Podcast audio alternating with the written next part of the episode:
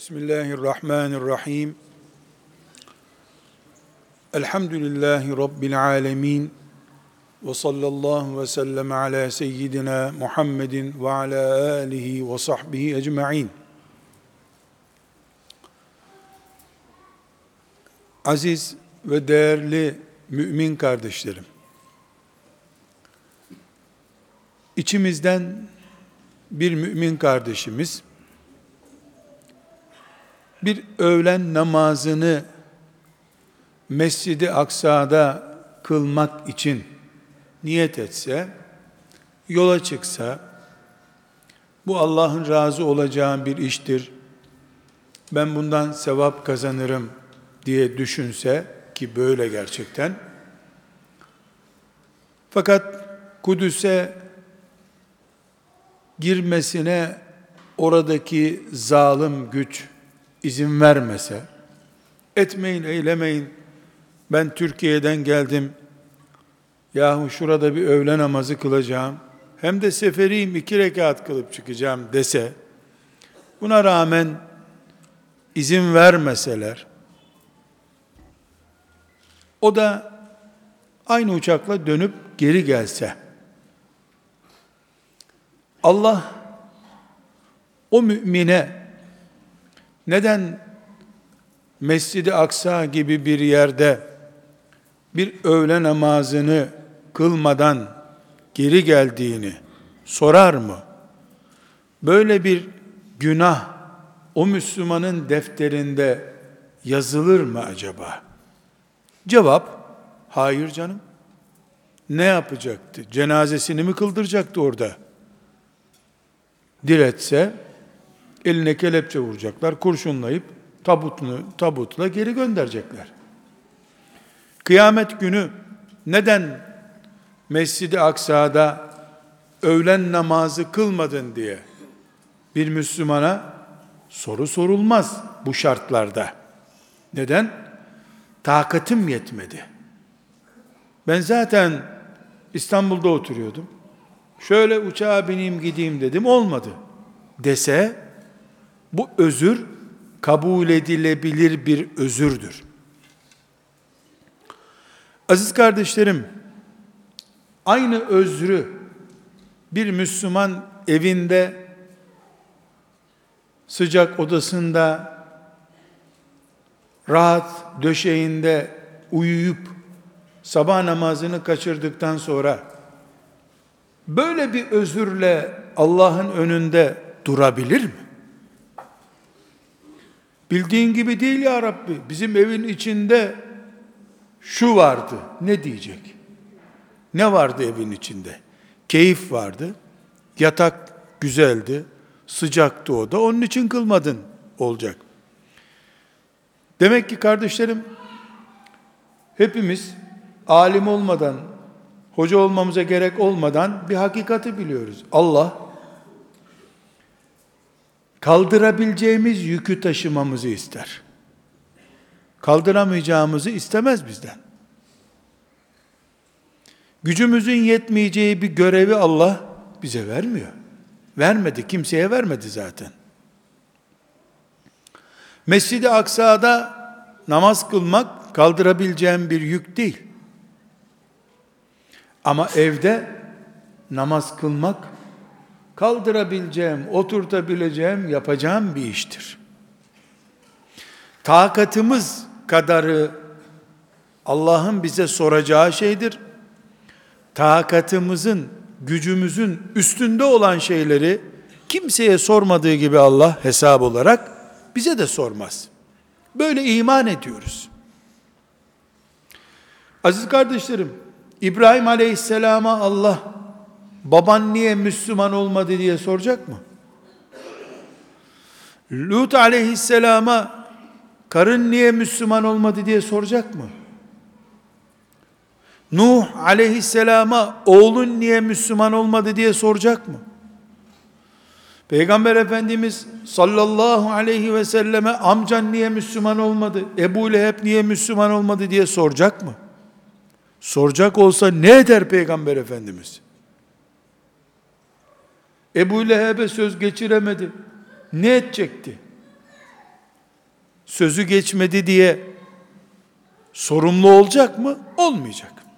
Bütün bunlardan çok rahat bir şekilde şunu anlıyoruz kardeşlerim.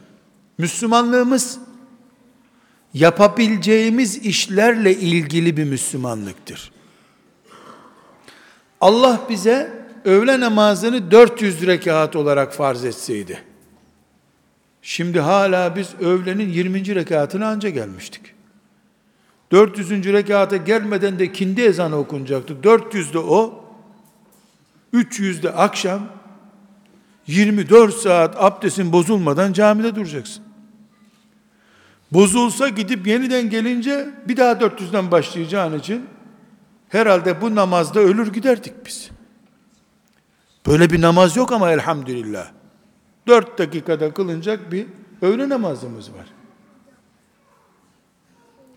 Rabbimiz hiçbir kuluna, peygamberler de dahil, biz de dahil, kıyamete kadar bütün insanlar, yapamayacakları şeyleri emretmemiştir. Çünkü Allah zulmetmek için bir şey emretmiyor ki kullarına. İşkence yapmak için ibadet yapın demedi ki. Yapabileceğimiz şeyleri emretti. Yapamayacaklarımızı rahmetiyle, lütfuyla bizden kaldırdı. Peygamberlerinden de kaldırdı. Biz de peygamberin yolundan gidiyoruz elhamdülillah. Bizden de kaldırdı. Aziz kardeşlerim, şimdi bir gerçeği bu mübarek camide hatırlayalım. Zihnimize koyalım. Hayat planımız yapalım. Ailemiz, eşlerimiz, çocuklarımız, ebeveynimiz, ailemiz, bu isimlerden oluşan ailemiz, kaldırabileceğimiz şeylerden midir, kaldıramayacağımız yükten midir? Kudüs'te namaz kılmak, zalimden izin almayı gerektirdiği için, benim önümde barikatlarla yapılacak bir iş. Evdeki namaza gelince ne dedik? Hiçbir özrüm yok. Akşam geç yattığım için sabaha kalkamadım ben. Akşam vaktinde yatsaydım sabah namazına kalkmış olurdum. Suç benim. Filistin'deki Müslümana zulüm yapıldı diye ben İstanbul'da namaza kalkmadım diyebilir miyim? Hiçbir engelim yok. Kardeşlerim, kıyamet günü biz Amerika'da, Almanya'da niye insanlar kafir oldu, niye Müslüman olmadılar diye soru sorulsa cevabını veririz. Ya Rabbi, ben İstanbul'dan nasıl gidip Almanya'yı düzeltecektim? Hoca da değildim. İngilizce, Almanca da bilmiyordum ki zaten. Gitsem ne anlatacaktım? Derim. Bu çocuk senin evinde niye helak oldu bunu söyleyemem ama. E Ya Rabbi, bizim çocuğun bildiği dili ben bilmiyordum mu diyeceğim. Söyledim dinlemedi. Bunu da diyemem. Niye diyemem? Kaç kere söyledin diyecek Allah Teala. Kaç kere söyledin? yedi yaşındaydı, tarif etmiştim namazı. on yedi yaşına geldi, bir daha söyledim. on senede bir namaz kıl demişim. Evlerimiz biziz. Dünya biz değiliz ama. Dünyada başkaları da var. Benim evimde benden başkası yok. Ben sofra kurduğum bir evdeyim. Sofrasını kurduğum, sobasını yakıp ısıttığım bir evde sözüm olur, gücüm olur.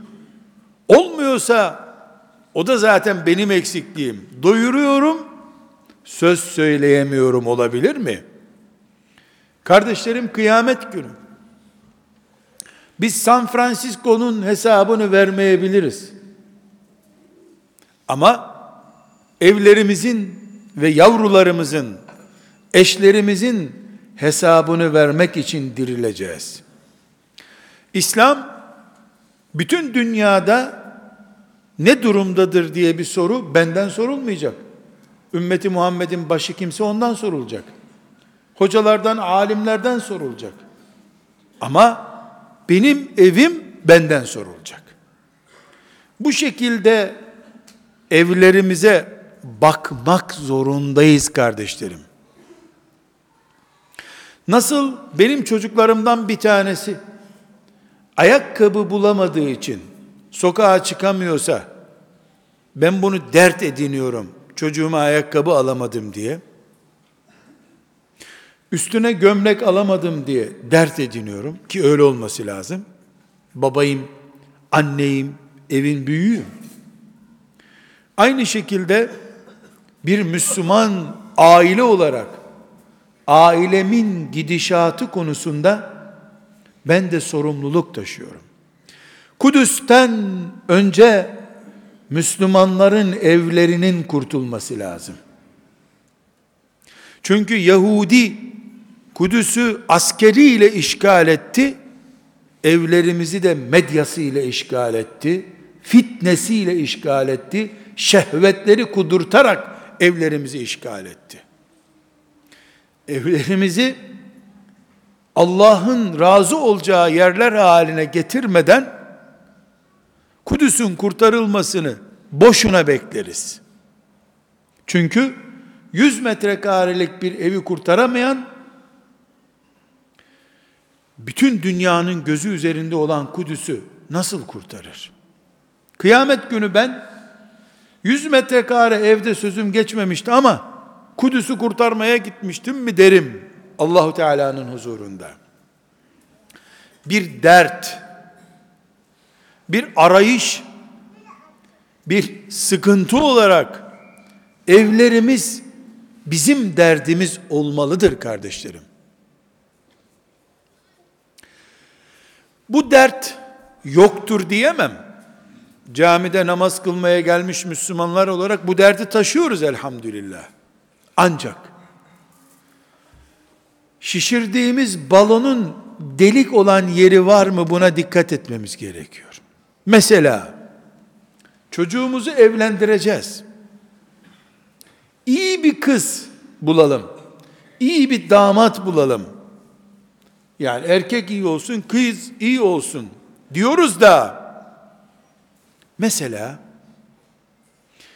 yavrumu evlendireceğim semt ezanın zor duyulduğu bir semttir. Orada bunun haftada bir hadis, fıkıh, ilmihal dinlemeye, Kur'an okumaya gidecek bir ders halkası bile olmaz. Benim kızımı verdiğim bu semtte, oğlumu evlendirdiğim bu semtte iki sene sonra, üç sene sonra benim torunum olacak. Ama o sokakta çocuklar rezil kıyafetlerle dolaşıyorlar. Benim torunum da onları görecek. Demek burası benim kız vereceğim bir yer değil. Düşünebiliyorsak eğer, aileyi Kudüs gibi dert edindik demektir. Aileyi sadece güzel ev bulup, mobilyasını döşeyip, güzel de bir düğün yapıp, nikahlayıp, karı koca baş göz edip, bırakacağımız, salacağımız bir yer olarak görüyorsak, dini hassasiyetleri yüzeysel aldığımız, aslında din eksenli bir çalışma yapmadığımız evlilik çıkar ortaya. Bugün kardeşlerim, kurarken yuvalarımızı, sürdürürken aile ortamını bir Kudüs davası gibi, bir vatan davası gibi, bir iffet davası gibi görmek var. Herkesin çocuğu yirmi beş yaşına kadar evlendi, bizimkini de evlendirelim, torunumuz olsun demek var. İkisi arasında da çok fark var. Bu sebeple ailemiz bizim dinimizdir. Ailelerimiz camilerimizdir. Ailem, kapısını kapatıp içinde durduğum evim Kudüs'ümdür. Ben bu küçük Kudüs'ü Allah'ın razı olacağı şekilde miraca çıkılacak bir ev olarak kullanamadığım sürece, Miraç kandilinde Resulullah sallallahu aleyhi ve sellemin miraca çıktığı Kudüs diye edebiyat beni kurtarmaz kıyamet günü. Miraç edebiyatları, Kudüs edebiyatları, Mescid-i Aksa edebiyatları farz-ı ayn değil üzerimde. Ama ailem, dinim benim. Farz-ı ayn. Allah bana huzur içinde gidip dinleneyim diye eş verdiğini söylüyor Kur'an-ı Kerim'de. eş verdiğini söylüyor. Size huzur bulun, mutlu olun diye eşler yarattık diyor. Evlendikten beş sene geçince bembeyaz oluyor saçı adamın. Ak eş vermiş bana herhalde Allah Teala. Öyle bir strese batıyor ki genç yaşta saçına ak düşüyor. Bir yerde bir yanlışlık var. Bir yerde yanlışlık var. Camiye girdik, kıble yerine sağ tarafa döndüm, namaza durdum. Namaz olmuyor. Huzur bulun dedi Allah, bela buldum evde. Erkeğe sorsan, o uzun saçlı bela. Kadına sorsan, o uzun sakallı bela. Birbirimizin belası olduk, Allah rahmet olun diyordu halbuki. Huzur bulun birbirinizden diyordu. Mescid-i Aksa'nın edebiyatına gerek yok, evlerde fiiliyata gerek var. Bunun için aziz kardeşlerim, her birimizin evi, onun Mescid-i Aksa'sı, onun huzur kaynağı, onun cennet sebebi olmalı. Bunun için evi olur Müslümanın. Kardeşlerim, bütün insanlığı kurtarmak için gelen kainatın efendisi Muhammed sallallahu aleyhi ve sellemin hayatını okuyoruz. Bir şey dikkatimizi çeksin ama, kainatta Cebrail'den başka dostu yok. İnsanlar selam almıyorlardı, selam vermiyorlardı, değil mi? Kimse iman etmiyordu. Delirir insan böyle bir şeyde be, delirir. Herkesin sevdiği bir insansın, herkes seni güvenilir Muhammed diye tanıyor, sana bir gün Allah vahiy verdi diye deli muamelesi yapıyorlar sana. Tek kalıyorsun koca sokaklarda, selam vermiyorlar, selam almıyorlar, kırbaçlıyorlar, kovalıyorlar, senin yanına gelip bir kere selam vereni dövüyorlar. Böyle bir zamanda Resulullah sallallahu aleyhi ve sellem insanları bulamadı ama eşi Hatice anamızı buldu ve onunla İslam devletini kurdu. Çünkü bütün insanlık yok oldu ama oturup beni yorganımla kapat, yorganımla kapat beni dediği Hatice'si vardı.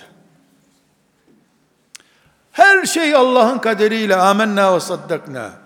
Kardeşlerim, Hatice'yi bulan Muhammed aleyhisselam yirmi üç senede insanlığın en büyük medeniyetini kurdu. Çocuklarını öldüren adamlardan meleklerle yarışacak adamlar yetiştirdi. Hatice ile başladı çünkü. Radıyallahu anha. Bakınız, Allah'ın bileceği sebepler, biz tahmin yürütüyoruz. Nuh aleyhisselam dokuz yüz elli sene uğraştı, dokuz yüz kişi bulamadı bu dünyada. yüz kişi bile bulamadı. dokuz yüz elli sene ne demek ya? Şöyle bir iki diye saysan insanın çenesi yorulur. Allah bilir ya, o da en başta yola çıkarken imansız bir kadın değil de bir Hatice bulsaydı dokuz yüz elli seneye gerek kalmadan putu, şirki silerdi yeryüzünden. Çünkü akşama kadar müşriklerle yoğruluyordu. Dinlenmek için geldiği evde onlara rahmet okutacak bir karısı vardı. Dinlenemedi hiçbir zaman. Normalde dokuz yüz elli sene çalışan birisinin dört yüz yetmiş beş sene çalışmış olması lazım. Geceleri dinleniyor çünkü. elli sene çalıştım, emekli oldum diyen yirmi beş senesini çalışıyor. Geceleri çalışmıyor ki. Nuh aleyhisselam fiilen dokuz yüz elli sene çalıştı. Akşama kadar insanlarla, sabaha kadar da karısıyla boğuştu. Ben buradayım, çık yola Muhammed, arkandayım diyen bir kadın bulamadı yanında.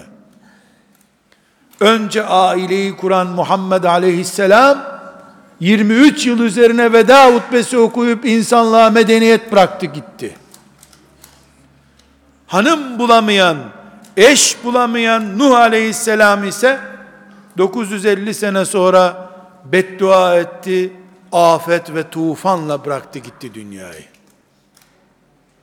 Biz peygamber değiliz.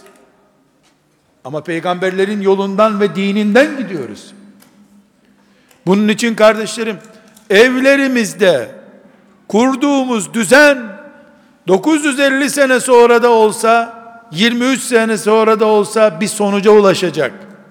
O sonuç, nasıl bir yuva kurduğumuzu, nasıl bir eşle evlendiğimizi, ne beklediğimizi, yuvamızı Mescid-i Aksa gibi görüp göremediğimizi, Miraç olarak biz Mescid-i Aksa'ya gidip miraç etmiyoruz, Burak diye bir binekle gitmiyoruz ama o peygamberin sünnetine ve şeriatına göre yaşayıp evlerimizi miraçgah, Allah'a ulaşacak yerler haline getirebiliyoruz. Çanakkale'ye gidip hilafeti, şeriatı, dini, vatanı savunmak için şehit düşenler bugün hayvanların barındırıp yem verileceği bir ağır olarak kullanamayacakları kadar daracık küçücük odalarda, evlerde büyüdüler. Mutlu bir hayatla, kınalı ellerle şehit olmak için Çanakkale'ye gittiler. Şimdi saray gibi evlerden nasıl bir hayata gittiğimizi, nasıl dertler içerisinde boğuştuğumuzu hepimiz görüyoruz kardeşlerim. Dönüp evlerimizi bizim için mübarek yerler, özel camilerimiz, özel Mescid-i Aksalarımız gibi kullanma projesi başlatalım. Evi bu şekilde olan, ben Mescid-i Aksa gibi kullanıyorum evimi, camim var bir mahallede, bir de benim evim var cami, özel cami, özel işletmeye tabi, Diyanete bağlı değil, Allah'a bağlı bir cami, benim evim diyenler şükretsinler, elhamdülillah, kıymetini bilsinler, Allah devamını göndersin diye. Böyle olmayanlar da oturup bugünden itibaren yeniden evlenip ev kuruyor gibi proje yapsınlar. Dönüşüm projesi. Evimi camileştirmek, evimden Allah'a yükselmek projesi diye bir proje yapmalıyız. Hepimiz yapmalıyız. Kardeşlerim, bir şey söylüyorum, İnşallah yanlış anlaşılmayacak. Bu dediğim şey çocukları Kur'an kursuna göndermek değildir. Kadını haftada bir bir ilmihal dersine, Kur'an dersine göndermek değil. O başka bir şey. O başka. Taşıma suyuyla değirmen dönmezmiş. Haftada bir Kur'an kursuna göndermekle olacak bir şey değil. O taşıma sudur. Onunla evin değirmeni dönmez. Ev Kur'an evi olacak. Ev cami olacak.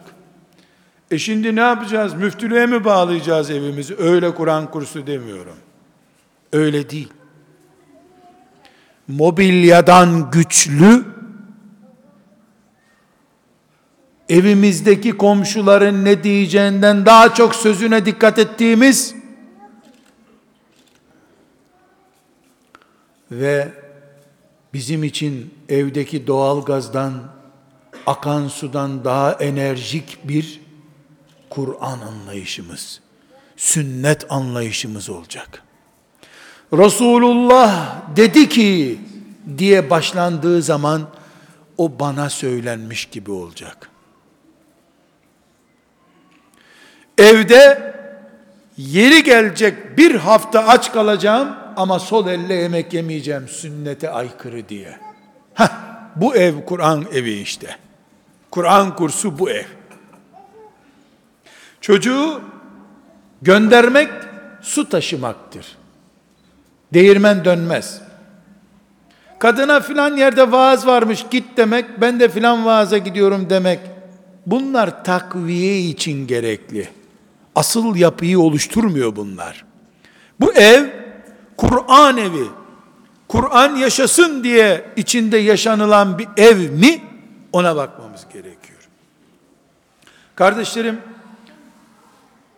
bu dediğim öyle bir şeydir ki, başı açık sokakta dolaşan kadın bile bunu yapabilir. Dün, maazallah, bir meyhanede alkol tüketen bir Müslüman bile, bugün ağzı alkol koksa dahi bunu yapabilir. Ağzı alkol koktuğu halde, başı açık sokakta dolaşan kadın olduğu halde, evi Kur'an evi olabilir. Nasıl? Çok kolay. Bu Allah'ın kitabı Kur'an. Bundan yüz tane aldım, her odaya onar tane koydum. Bu ev Kur'an evi olmuyor ki. Kur'an bulunan ev oluyor. Kur'an evi değil. Ama bugün oturdum eşimle, çocuklarımla, ey evimin halkı, ey cennet koltuklarını beraber paylaşmak istediğim ahiret yoldaşlarım, biz yanlış yoldayız. Kur'an'a iman ettik, Peygamberimiz Muhammed Aleyhisselam dedik, ama onun Kur'an'ı ve onun sünnetini haber dinler gibi bile dinleyemedik. Bu yol yanlış. Biz dönüş yapalım mı? Yapalım. E hemen dönemeyiz biz. Ben başımı örtemem. Ben de alkolü bırakamıyorum. Bir kere şu kararı verelim mi? Biz döneceğiz. Yanlışımızı kabul edelim. Dönmeye karar verelim mi? Tamam. Söz mü? Söz. Çocuklar, siz de bizden yana mısınız? Tamam. Hala başı açık kadının olsun. Hala ağzı kokuyor. Koksun. Bir kere yanlışımızı anladık. Nereye umut bağlayacağımızı gördük. Karar verdik mi? Verdik. Hacca gitmem gerekiyor mu? Gerekmiyor.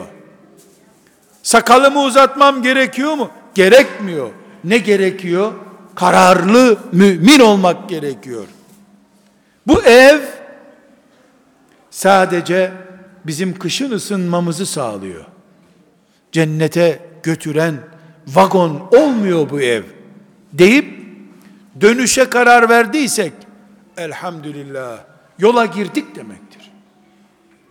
Konuştuğumuz şey bu kardeşlerim. Böyleyse evimiz zaten Rabbimize hamd ederiz. Böyle olması için karar verdiğimiz, vermemiz gereken bir evse ona da hamd ederiz. Allah bize dönüş sağladı diye. Kardeşlerim, hepimizin anladığı örnekler üzerinden konuşuyorum. Daha açık da söyleyebilirim. Bu evler nedir biliyor musunuz? Hani diyorlar ya, cenaze kılmışsınızdır. Cenaze namazı kılarken bir hadisi şerifi hep hatırlatıyorlar. Mezar insanın ya cenneti ya cehennemi, ya cennet bahçesi ya cehennem çukurlarından bir çukuru diyorlar ya. Bunu ölen için söylüyorlar. Ben biraz daha açık söyleyeyim. Evlerimiz de öyle.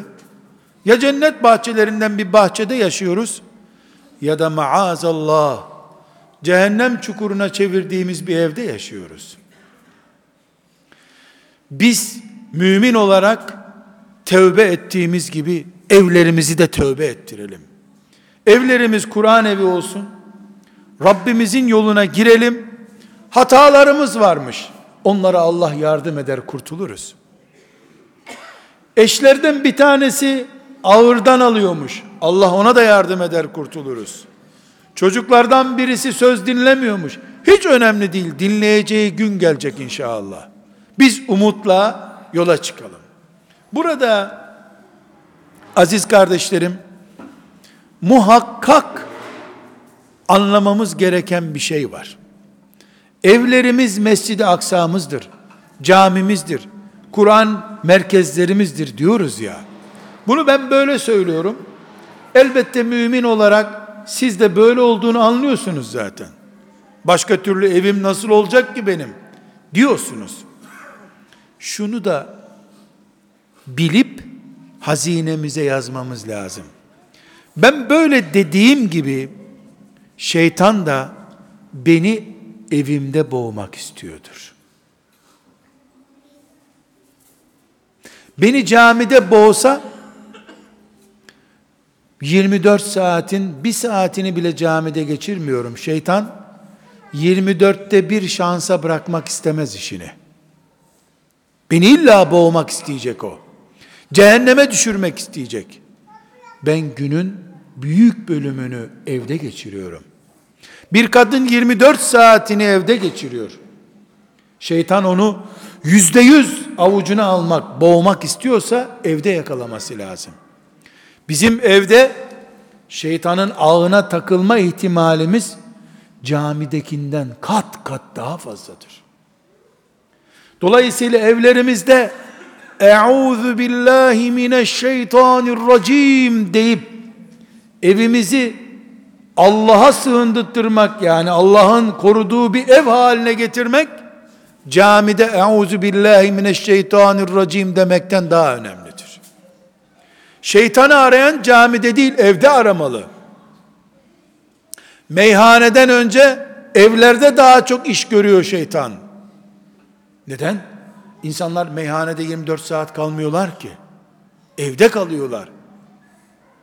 Bunun için evlerimizde şeytana prim oluşturacak şeyler var mı diye sık sık merak etmemiz lazım. Bu bir. İki, kardeşlerim, eğer biz evlerimizde Allah'ın razı olacağı bir hayat yaşayalım diye derdimiz varsa, bu derdi taşıyorsak mümin olarak, bilelim ki bizim Müslümanca yaşayacağımız evdeki birinci silahımız sabırdır. Sabredebilenler evlerini cennet yuvasına dönüştürebilirler. Sabretmeyi beceremeyenlerin yuvası da yıkılır, imanı da çöker, ibadeti de boşa gidebilir. Maazallah. Sabır en büyük silahımızdır. Kadın kocasına sabredecek. Kocası hanımına sabredecek. Çocuklar babaya, babalar çocuklara sabredecek. Aynı şekilde anneler çocuklara sabredecekler. Sabır iki gün, üç gün, dört gün, bir sene, on sene beklemek değildir. Nuh Aleyhisselam'ın dokuz yüz elli sene beklediğini söylüyor Allah. Kardeşlerim, erkek mümin kardeşlerim, hanım mümine kardeşlerim, dağ gibi büyük bir gerçeği beraber paylaşalım, buyurun. Bizim kadında hayır yok diyen mümin kardeşim, sen beni dinle. Benim adam Allah'ın belası diyen mümin kadın, sen de dinle. Allah yarattığı bütün insanlık, şu andaki ve bundan önceki ve bundan sonraki bütün insanlığın beş tanesini çok sevdiğini söylüyor. En başta Efendimiz şüphesiz aleyhissalatü vesselam. Bu beş kişiden bir tanesi Nuh aleyhisselamdır. Hepinizin bildiği peygamber. Üzülüp beddua ettiği için dünyanın suya döndüğü, göle döndüğü bir adam. Peygamber, Allah'ın dostu. Allah'ın beş büyük peygamberinden birisi. Ama karısı mümin değildi. Mümin olmadığı gibi kocasına işkence yapan bir kadındı. Mümin kardeşlerim, alim olmayı gerektirmeyecek bir şey düşünelim beraber. Nuh Aleyhisselam kavmine beddua etti, gemi yaptı, müminler gemiye bindi. dokuz yüz elli sene üzerine. O dokuz yüz elli sene önce de, yani peygamberliği dokuz yüz elli sene. Kim bilir kaç senede normal evlilik, karı koca hayatı vardı karısıyla. Kardeşlerim, Nuh Aleyhisselam müminlerle gemiye bindiğinde karısını henüz boşamamıştı.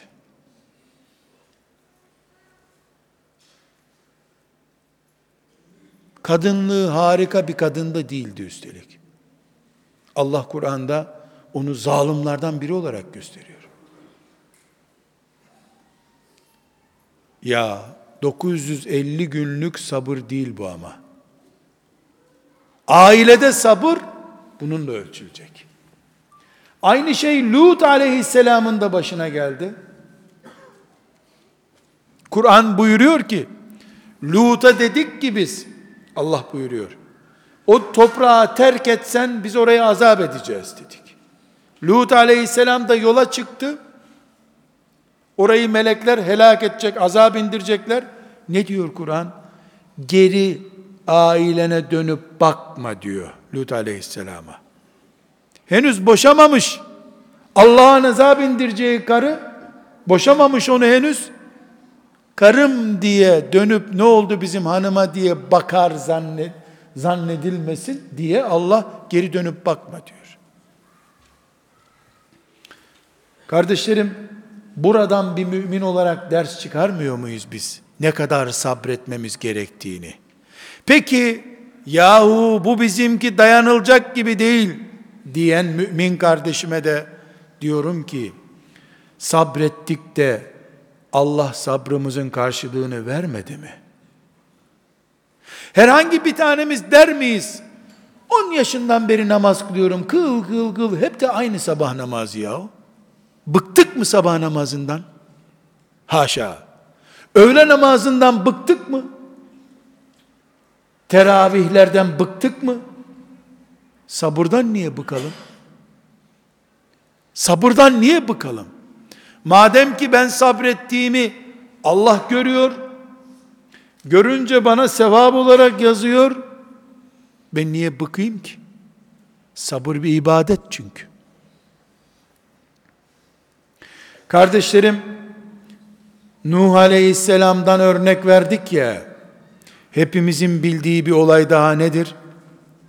Oğlu da dinsiz, imansız birisiydi. Ya Rabbi, bu beni dokuz yüz elli senedir bıktıran adamlara hayır, bereket umudum kalmadı, helak et bunları dedi. Oğlu da onlardan biriydi. Hani biz diyoruz ya serseri, serseriydi. Bela diyoruz ya, belaydı. Terörist, terörist, anarşist, anarşist. Ne diyorsan oydu işte. Din yok, iman yok. Nuh Aleyhisselam gibi bir babayı üzmekten başka bir bildiği yoktu. Boğulduğunu görünce, heh, Allah'ın belası gördün mü? Böyle olurdun işte mendebur çocuk. Dedi mi? Dedi mi? Sigara içtiği için çocuğunu evden atan babalara soruyorum. Dedi mi? Annesinin bileziğini çalıp serserilik yaptığı için çocuğunu evlatlıktan, vatandan, dünyadan kovan babaya söylüyorum. Nuh Aleyhisselam ne yaptı? Boğulmuş cesedini görünce çocuğunun gözünden yaşlar aktı. Allah'a derdini arz etti. Oğlum niye böyle oldu ya Rabbi dedi. Babalık budur. Sinirlenince tokatlamak babalık değil, cellatlıktır. Bu babalıktır. Bu kadar sabrın olacak. Sen mümin baba olacaksın, mümin anne olacaksın. Bu potansiyelle devam ettiğin için belki otuz sene, kırk sene sabredip gözyaşı akıtacaksın. Oğlunu, kızını kazanamayacaksın ama Allah'ı kazanacaksın bu sayede. Biri hafız yaptığı için çocuğunu, namazlı niyazlı bir çocuk yaptığı için çok sevaplar kazanmış olacak. Sen de seni bile düşman olarak gören bir evlada sabredip, insanlığın başına onu bela edip sokağa atmadığın için Allah'ın rızasını ve cennetini kazanacaksın. Nuh Aleyhisselam'ın yaptığı boşa gitti mi? Sabretti de karşılığını bulmadı mı Allah'tan? Kardeşlerim, aile bu demektir. Bunun için aile Mescid-i Aksa gibidir diyoruz. Bunun için şu camideki müminler, yüzlerce insan, yüzlerce aileyi meleklerin gökten saf saf indiği bir aile haline getirdiği zaman dünya kanatlanmış demektir diyoruz. Ama ailelerimiz bizim bedduasını yaptığımız yuvalarsa eğer, kadın erkeğe, erkek kadına, baba çocuğuna, anne çocuğuna belalar yağdırdığı bir eve Kadir gecesi gökten rahmet inse nereye inecek? Nereye inecek? İndi, Kadir gecesi indi, indi, indi, rahmet yağdı. E senin eve rahmetin gireceği bir delik bırakmamışsın ki. Herkesin birbirine beddua ettiği, lanet okuduğu, zoraki durduğu bir ev. Hangi peygamberin duasıyla ayağa kalkabilir ki bir daha? Sabrın olmadığı bir ev.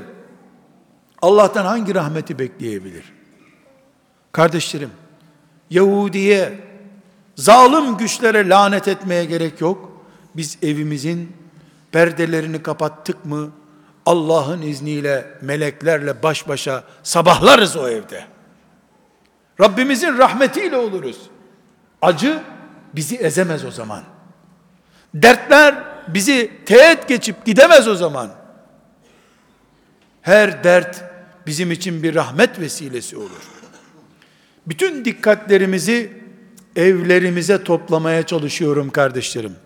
Ama başkasının ayıplarını konuşmak kolay olduğu için bizim evdeki huzursuzlukları unutup filancalar boşanmış, filancalar doldurulmuş demek kolay olduğu için biz başkalarıyla meşgul olurken kendi cennetimizi köreltiyoruz. Doğrusu nedir? Eşimle, çocuklarımla kapıyı kapatıp ey Rabbim be, şu güzel cenneti bana yaşattırıyorsun, bizi cennette de ayırma ya Rabbi diyeceğim günler görmektir.